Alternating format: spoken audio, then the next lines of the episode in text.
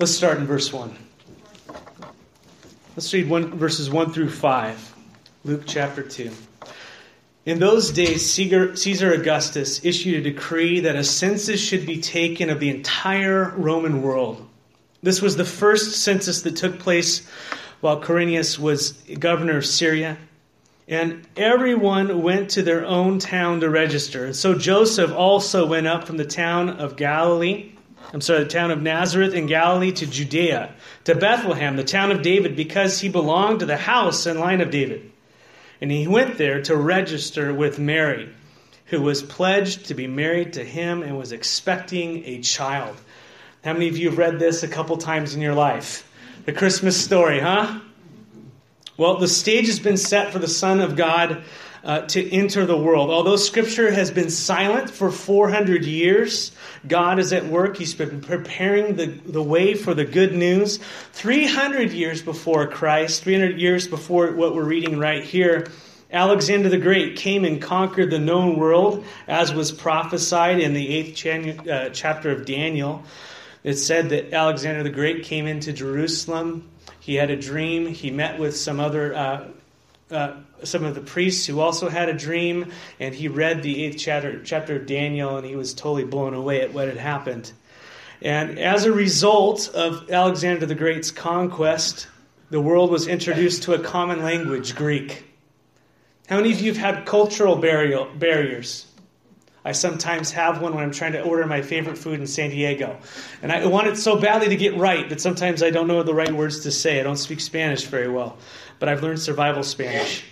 But if you're going to have a, have a message that wants to go, that's going to be spread throughout the world, you need to have a common language. And it's amazing that all of a sudden Greek comes on the scene. Well, how are you going to get that common language everywhere? What, what happened next in world history? The Romans conquered the Greeks, and what did the Romans, Romans build? Roads. And all the roads led to Rome. And so there's this vast network of roads all throughout the world. And so you have a language, you have a way to spread the message, but now you need the message. And so there was that universal language, and there were roads to take the gospel to the known world. And now God sovereignly directs the most powerful man in the region, Caesar Augustus, the first emperor of Rome, to conduct a census that would cause everyone to go to their city of, of their ancestors to register. So Joseph, verse 4, tells us uh, that he is a descendant of David. And he's from the city of David. He's of the tribe of, of uh, Judah. And this was all according to God's plan because 700 years earlier, it was prophesied by Micah the prophet that the Messiah would be born in Bethlehem. It says in Micah 5 2, But you, Bethlehem uh, Ephrath, though you are little among the, thou- uh, the thousands of Judah, Yet out of you shall come forth to me one, one to be ruler in Israel, whose goings forth are from old, from everlasting. So Micah says the king without beginning, the king without end, is going to come, is going to be born in the city of David. This is all prophesied hundreds of years before any of this happens. And this is why people look at the Bible and they go, there is no way that that could have been written because those things are so accurate. It was written after the fact. King Cyrus had a problem with that when he actually read his own name in the Bible a couple hundred years before he was uh, came on the scene. It was prophesied that he would be king, and here he is king, and he opens up the scriptures and reads it and freaks out. God tells us that he's God and that he knows the beginning from the end and the end from the beginning because he's outside of time. And that's the way he wrote the scriptures, to where if you just take one part of it out and you get rid of it, you still have one book of the Bible. It still has that aspect of the prophecy of God telling the end from the beginning. You see it hidden in the very first few chapters of the Bible in Genesis, where it says in Genesis 3 16, 17, right around there, and I will put, uh, there will be war basically between you and the woman. I shall put enmity between you and her, between your seed and her seed, and he shall strike your heel, but you shall, he shall crush your head. And, and that was a prophecy about Jesus coming eventually to crush the enemy, Satan. But it was very veiled in the Old Testament. And as you go further and further, like in Isaiah 7:14, uh, where, where we read, it says, Therefore the Lord himself shall give you a sign. Behold, a virgin shall conceive and bear a son and shall call his name Emmanuel, which means God with us. 700 years before Christ. And that's pretty straight out. So it's amazing how the Bible just starts funneling down and funneling down as closer you get to the person of Jesus Christ and reveals him. And there he is, the Savior of the world, born in a town of Bethlehem, just as it said. And the odds of him being able to fulfill all these prophecies and not even knowing what's going on, basically, at this point, is just absolutely amazing. God is at work. God is at work in the government. God is at work in human nature. He's, he's, at work when things aren't going right, when there are wars, when there are people conquering places, when there's language barriers, when there's all this stuff. God is at work. And his whole desire is that men and women would be saved. And verse 6 says, While they were there, the time came for the baby to be born. And she gave birth to her firstborn, a son, and she wrapped him in clothes and placed him in a manger because there was no guest room available for them. I find this absolutely fascinating.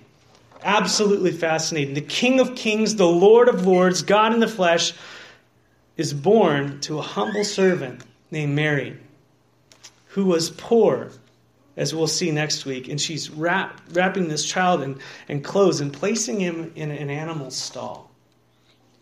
Now, we see the very characteristics of God on display. You want to know what God's like? He's like this. I would think that such royalty, how many of you would have a different plan if you were going to bring the king of the universe into the world? Yeah, yeah, you know, I would definitely have that. I would think that such royalty would enter the world in the best of circumstances, to the most royal family in the most pristine environment at the most safe time in the world. Who knows? Yet God didn't set it up that way, but rather God came to us as a baby to really poor parents of humble stature in an environment meant for animals. 1 Corinthians speaks of the character of God in chapter 1, verse 26 says, Brothers and sisters, think of what you were when you were called. Not many of you were wise by human standards. How many of you long to be wise by human standards? Now, there's nothing wrong with education, but how many of us boast in what we've done in our education and all these things? And we kind of, you know, we try to be humble, but, you know, we've got a little edge on everybody else or whatever it might be. Just me. I'm just kidding. But look at that. He said, Not many of you were wise by human standards. Not many were influential. Not many were of noble birth. But God chose the foolish things of the world, in the world's view, to shame the wise. God chose the weak things of the world to shame the strong. God chose the lowly things of this world and the despised things and the things that are not to nullify the things that are, so that no one may boast before him. You see, God's wisdom, God's heart, His character is not man's character. He doesn't go for the, the best, the brightest, and all those types of things. He goes for those who are humble in heart. And He started with Himself because that's who He is. Read in Proverbs 3:34 it says he, ha- he has no use. I love the Good News translation. It says, He has no use for conceited people, but shows favor to those who are humble. Jesus expressed the full heart of the Father. Jesus was truly humble as we look at Jesus. Because that was his nature, that's who he was. He longed to be with those who were nothing in this world's eyes. He was born that way and he lived that way. Jesus would later say in Matthew 11, 28 through 30, He says, Come to me, all of you who are weary and are burdened, and I will give you rest. Take my yoke upon you and learn from me, for I am gentle and humble in heart. And you will find rest for your souls, for my yoke is easy and my burden is light. Jesus is humble. He came from humble circumstances. Yes, he was King of Kings and the Lord of Lords, but he condescended. He came down and become one of us, and not just one of us at the top, one of us where? At the bottom to where even in his ministry, when when uh, Herod said to him, "Hey, you know, basically, I want to I want to come have Jesus come and do tricks for me." Jesus said, "You tell that fox, you know, take a hike," but basically, I don't have a home. He says, "I don't even have a home." foxes have homes, all have holes, and birds have nests. The Son of Man has no place to lay his head. He was homeless.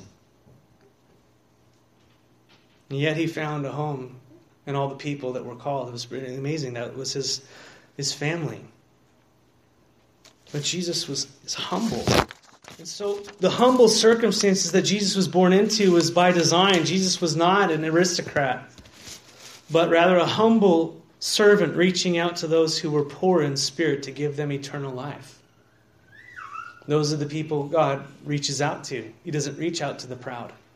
He cast his net there, but they don't want it because they have pride, because I have pride. How many of you struggle with pride?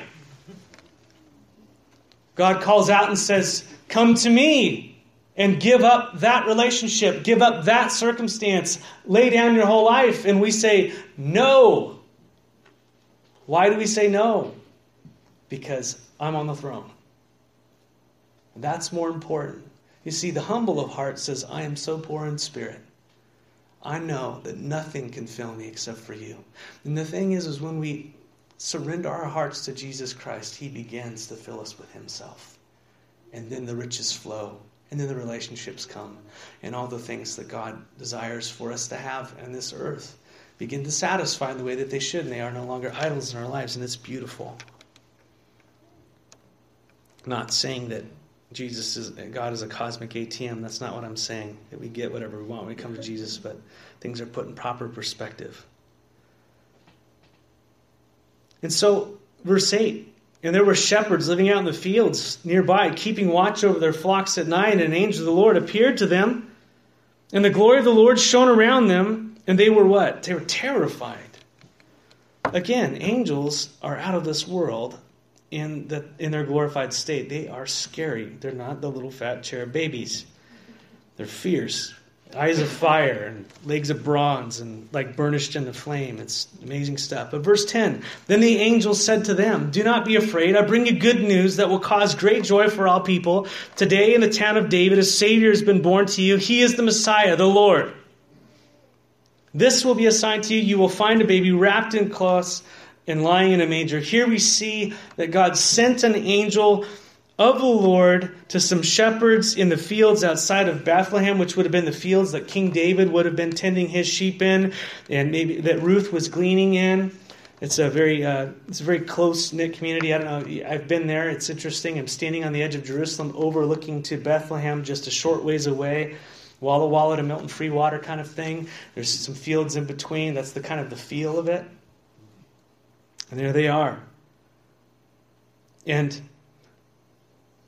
I think it's very interesting, uh, as Marcus Corder, Corder uh, pointed out on our Tuesday morning Bible study at the Christian Aid Center, a shepherd was often a servant's job a shepherd was often a servant's job. Uh, when we were introduced to King David in, in 1 Samuel 16, his older seven brothers were all there in line to see if they'd be anointed by king by Samuel, and they went through each one. They said, No, no, no, no. And then they go, where, where, Do you have any more kids? And they're like, Oh, yeah, there's David. He's out there with the sheep.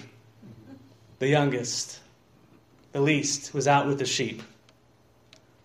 And so a shepherd was often associated with a servant's role, and it's fitting for the messenger of God to come to the shepherds to give them the good news rather than a king, isn't it? He came to the humble, he came to the servant, he came to the least. And isn't it interesting also, as Mark has pointed out, you have sheep tending sheep that would be sold and used as sacrifices in nearby Jerusalem. And here you have a little lamb, the Son of God, who would be sold for 30 pieces of silver and sacrificed upon a cross 30 something years later from this time we're reading. Beautiful pictures. But notice what the angel said to the shepherds. First in verse 10, he says, Don't be afraid. I bring you good news that will cause great joy for all people. The angel is bringing good news. The word for good news is where we get the word gospel. I'm bringing you the gospel. The gospel is good news. Amen. Amen. The angel's saying, I'm bringing you the gospel. Don't be afraid. This is good news. It's the exact opposite of what you should be experiencing right now. You should be experiencing such joy and freedom that God would grace your presence with such grace and love and forgiveness. It's beautiful. And this good news is going to cause great joy for all people. And this is what the good news of Jesus causes in the hearts and lives of all who receive the good news. It causes joy. It causes joy. When I see people who are focused on the truth that Jesus Christ has saved them and that this world is not their home and that they are waiting for his imminent return and what he will do for them on their behalf and what he has done, there is joy in the midst of circumstances. See, happiness is based on circumstances. You are happy when the Seahawks win. I am not. You were laughing when the Chargers lost to the last place Browns last night. You didn't know that. You can laugh now. You're a ha ha. I was not happy. Joy, uh, happiness is based upon circumstances. But joy is not based upon circumstances, it's based upon faith in a sure hope that can never be taken away. That through faith in Jesus Christ, my sins, your sins, are taken away. We are saved from the wrath of God and are given eternal life. No matter what hardships come our way, we have the joy as we fix our eyes upon Jesus, the author and finisher of our faith. I love that. Our faith is not in a team, it's not in politics, it's not in people of this world. It is in the person of Jesus Christ, God in the flesh, who is victorious, who reigns, who's seated at the right hand of the Father. And this is what the angels tell the shepherds. In verse 11, it says, Today, in the town of David, a Savior has been born to you. He is the Messiah, of the Lord. I don't have time to go into the Messiah and the Lord, but we see here that Jesus is identified, his title is Savior. The name Jesus means Jehovah saves. Jehovah is the name of God, and saves means he saves. God is salvation. That's the name of Jesus. Did you know that? That's what it means. Jesus is salvation. Every person is born in rebellion to God, and by nature, a sinful and separated and deserving the death and eternal separation from God. And I believe me, I know, I don't even want to hear it. Do you? Because I'm prideful. Who wants to hear about bad things? I just just tell me lollipop dreams on Christmas morning. Tell me all the goodness. Who wants to hear about hell, you know? There's no good news unless there's bad news, my friends. The bad news is we all blew it. And we blow it not because we blew it, we blew it because that's who we are. That is our nature. And we might look at one person and go, oh, well, that's how you blow it. Well, look at them. Well, guess what? Your depravity is expressed in a totally different way. Mine is too. We're all, we've all sinned and fallen short of the glory of God. And God calls that death. And that death is what permeates the world and the world system in the darkness. And everybody is running around going, oh, look at how wonderful life is. And they breathe it. You ever notice you're just not satisfied after one thing? You got to have something else and something else and something else and something else. Where does that come from? Where did that start? Maybe when you're a kid? Do you have to teach kids to do good or bad? They learn bad. Where did they learn bad from? You. Me. I'm a perfect model of what not to do. Anyone else? I have to train them in righteousness, right? This is why evil will always triumph in a, in a culture because it's easier for everybody to say, the heck with good, I just want to do what I want. But we need a Savior to save us from the penalty. And that is what Jesus came to do. The Bible says that the soul that sins shall die. Sin is just going against what God said. And we see God's law. And people go, oh, well, God's law, I want to take it off of, you know, this and that. I don't care whether you take it off. It's, it's, it's universal. You know it's wrong to lie. You know it's wrong to murder. You know it's wrong to commit adultery. When you're having sex outside of marriage, before marriage, you know that you are under the condemnation of God because He says, That is not how I designed it. That is not the way I made it. You better repent or you will experience my justice. Jesus reaffirmed it. Paul reaffirmed it. And I'm just pointing out things that I've been guilty of, okay? Before the Lord, amen. so, and obviously in our hearts, But the law's there. Do not lie, do not steal, do not murder, do not commit adultery. These are good things, don't you? Do you how many of you want to be cheated on? How many of you want to be lied to? How many of you want to be murdered? How many of you parents want to be dishonored? We look at God's law as somehow something that's just so archaic and dumb. It's beautiful. It's for our blessing. It's for it's for the good of the society. But guess what? We can't keep it. It shows us what our nature is. What is our nature? I want to break it. Don't touch. I want to touch. Don't lie. I'm a liar. I'm first to admit it. Not casting stones. The Lord has saved all of that in me. And we find that we've fallen short of God's perfect law. We have all missed the mark of perfection. We've sinned and are guilty before God. And so we find that God is holy and sinless and demands that sinless perfection from us. But guess what? I don't have it. I want it, but I don't have it. I try and I can't get it. Anybody else there with me? Yeah, this is the humanity. And so we wrap ourselves in religion and good works and all this type of stuff, but we're still wrapping ourselves when our the core of who we are, pigs. And we love the mud. I love the mud. Anybody else love the mud? We're, he knows that we're incapable of attaining that. No amount of good works and all that could ever change our nature. We must be saved from who we are. Given a new nature, a new person, we must be born again. That's what the Bible is getting at. It's not about reforming on the outside, that's religion. You see, the reason why someone who loves Jesus does what they do is because they've been changed on the inside, not because they're trying to please Him in some, oh gosh, I hope I don't get hit this week. It's because you've been saved and you've been changed, and because His life is in you now that you go, man, I want to read my Bible somehow. Let's do that. Man, I want to go tell someone about Jesus. Man, I want to love that person. I got to stop talking that way. Lord, change that in me. And you start, it's a, it's a joy, it's a conviction. And then as the Holy Spirit takes over, you're just, Man, you're a new creation. But see, the dead person doesn't care about this. And if you're this morning, you're going, oh my gosh, will you please be quiet? You're dead. Not because I'm most entertaining, because these words are life. And you need a new heart. You need to cry out to the Lord and ask for forgiveness because you're headed towards an eternity apart from Him.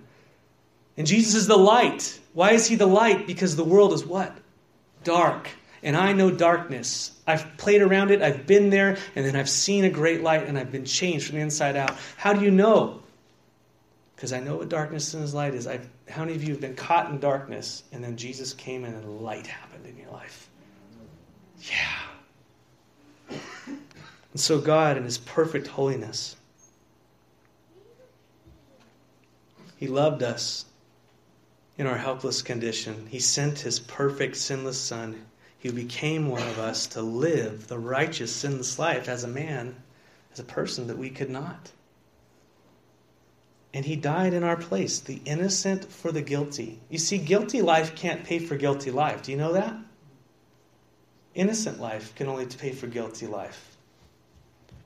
And that's what the Lord did. He was innocent, and he died on our behalf to take away our sins at the cross. And through faith in his death for us in the resurrection of the third day, we will be born again and given eternal life, no longer unable to respond to God, no longer dead and not caring. The light is on, and you hear him, and you see him, and you feel him, and you respond to him, and you break his heart, and you know it.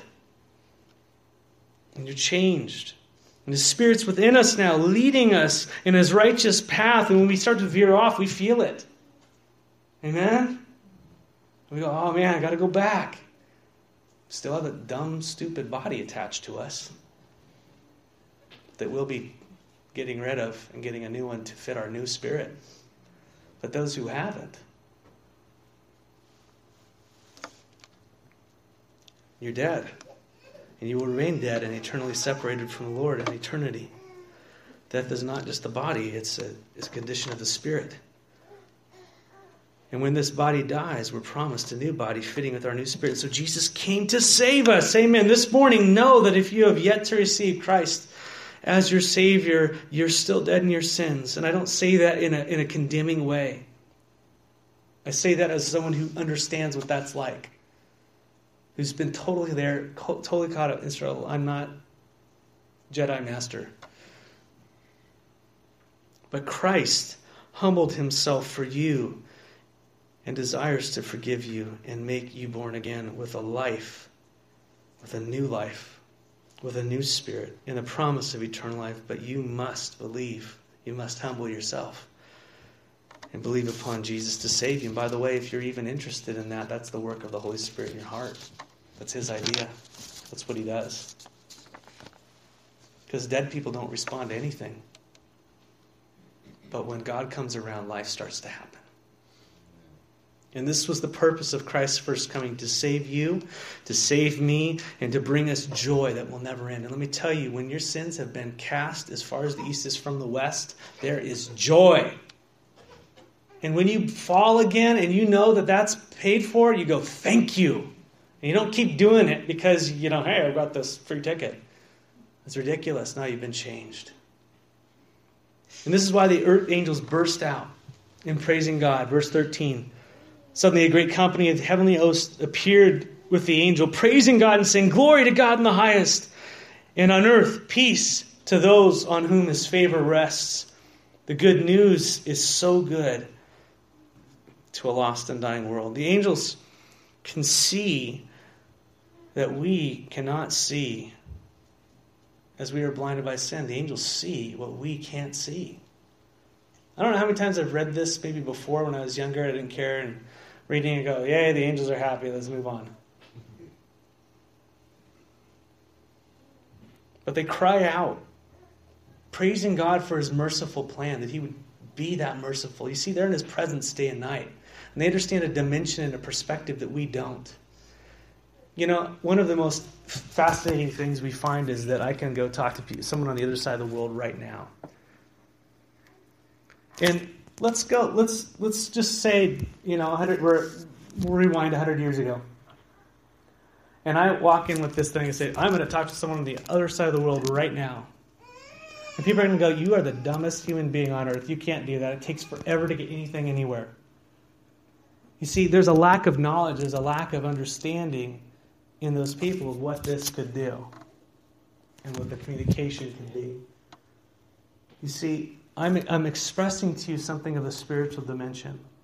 I'm expressing to you something that you cannot see, but is just as real as the communication that is flying through your body and the radiation that's going through this room and all the other things that are going on right now that we somehow believe because we verified by science.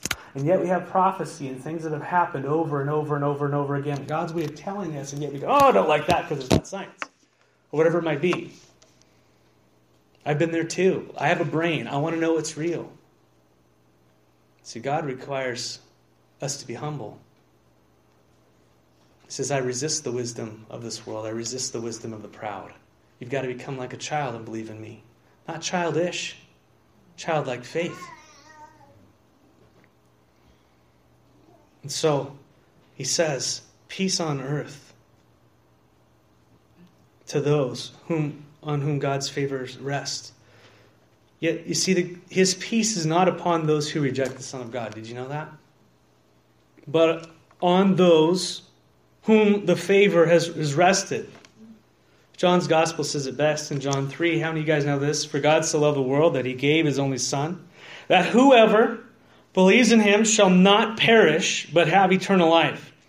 For God did not send his Son into the world to condemn the world, but to save the world through him. You're like, yeah, Jesus didn't come to condemn. Yeah, cool, God sent something to save, but you got to keep reading. Verse 18 Whoever believes in him is not condemned, but whoever does not believe, believe stands condemned already, because they have not believed in the name of God's only Son. You see, the world is already condemned. He's come to save those who already have the sentence and are waiting to actually experience the judgment, so to speak. How about Romans 5:1? Therefore, since we have been justified through faith, we have peace through God. With God through our Lord Jesus Christ. See, the peace of God, the joy of God is for all who have placed their faith in Christ entirely to save them. And as Christians this morning, we celebrate the birth of our Savior this morning. We celebrate the light that has shined into the darkness of our lives and who has given us eternal life in the joy of the Spirit. Amen? That's what it's about. Regardless of what Roman did what at what time and whatever, we are choosing as a people, as a culture, to honor Jesus Christ this morning to say, you know what? Thank you for coming into this world. Thank you for shining your life, for being so humble to come to me in my helpless estate when I was a rebel. You know, this morning you might be a rebel. You might be humble. You might say, No way, God could ever do what he's, He could come to me. Listen, that's exactly who Jesus comes to the humble, the broken, struggling. And I find it at times when God comes to me and He'll speak to my heart about something, and, and I'll just say, Lord, I, I don't have what it, it, takes to do that. And He's just asking me, He's like, I, I know you don't. Come to me and I will do it. How many of us have had the message, clean yourself up and come to me? That's not what Jesus said. He said, Come to me and I'll clean you up. I'm the only one who can. You need a changed heart? Step towards me. I'll change your heart. You can't change your heart. You're dead. And I find that as I step towards the Lord, He softens me. As I step towards the Lord, He makes it easier for me to give up or to turn or to change my mind about someone or something or a way of thinking. Anyone else? He's so good. He's so humble. And his, his yoke is easy and his burden is light. And what we find is that when we give our hearts to Jesus and our lives to Jesus, our lives become light. And if you have a heavy yoke this morning, you got something else other on than Jesus. It doesn't say you won't have tribulation in this world, but there should be a joy overriding our lives. So call out to Jesus this morning. Whatever you're doing, wherever you are, He loves you so much. He's in the business of making dead men alive, dead women alive. And He's humble and He cares for you. Let's just read the last few verses together. And when the angels had left them gone and gone into heaven, the shepherds said to one another, Let's go to Bethlehem and see this thing that has happened, which the Lord has told us about. And so they hurried off and found Mary and Joseph and the baby who was lying in the manger. When they had seen him, they spread the word concerning what had been told to them about this child. The gospel is contagious. And all who heard it were amazed at what the shepherds said to them. Verse 9 But Mary treasured up all these things and pondered them in her heart. The shepherds returned, glorifying and praising God for all the things they had heard and seen, which were just as they had been told. Lord, we just come before you this morning, and I thank you for Luke's approach, talking to this guy He's probably some uh, Roman politician somewhere, and he's writing this letter to him, and he's telling him about the certainty of the things that he's been taught. And Lord, we are reminded this morning of the certainty of our salvation, the certainty of Jesus coming as an actual human being and dying for our sins and rising again. You are the light of the world, Jesus. And I pray you'd shine brightly this morning. And any heart and soul that has not given their hearts to Jesus, I would call out to him this morning. If that's you, call out in your heart. Right now, he hears you. say, Lord, save me. I'm dead. I'm dark. And if you're even questioning it, call out. Call out to him in your heart. I'm not going to make you stand up or do backflips and all that stuff. Just between you and Jesus.